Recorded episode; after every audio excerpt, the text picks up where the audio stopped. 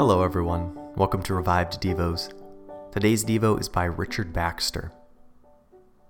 Consider how deep the neglect of this duty will wound when conscience is awakened.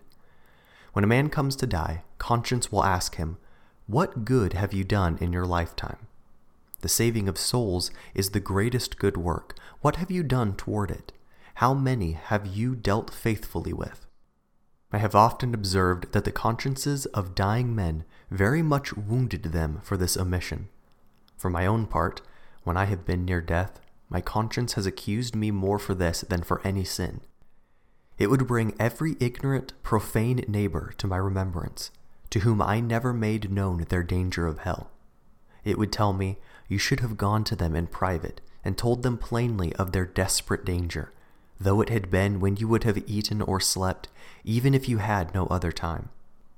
Conscience would remind me how, at such or such a time, I was in company with the ignorant, or riding by the way with a wilful sinner, and had a fit opportunity to have spoken to him, but did not, or at least did it to little purpose.